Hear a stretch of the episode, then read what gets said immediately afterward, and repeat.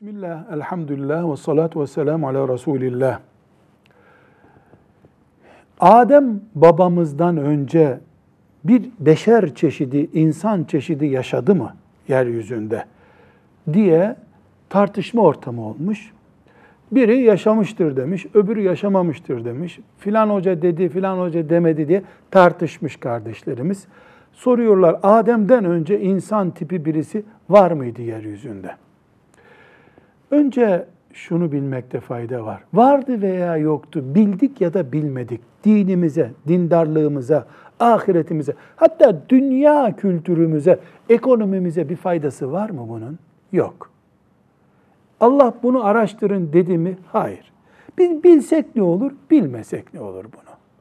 Demek ki vaktimiz israf edecek kadar çok kalıyor. Bunun yerine oturup Adem'i anlatan ayetleri Kur'an'dan ezberlesek sevap olurdu hiç olmasın. Kur'an farklı ayetlerde Adem Aleyhisselam'ın ilk insan olduğunu, beşerin ilki olduğunu, baba olduğunu söylüyor. Ey Adem'in çocukları diyor insanlara. Dolayısıyla Kur'an bize yeter olmalı. Böyle gereksiz meselelerle meşgul olmanın da niye önümüze konduğunu iyi anlamalıyız. Velhamdülillahi Rabbil Alemin.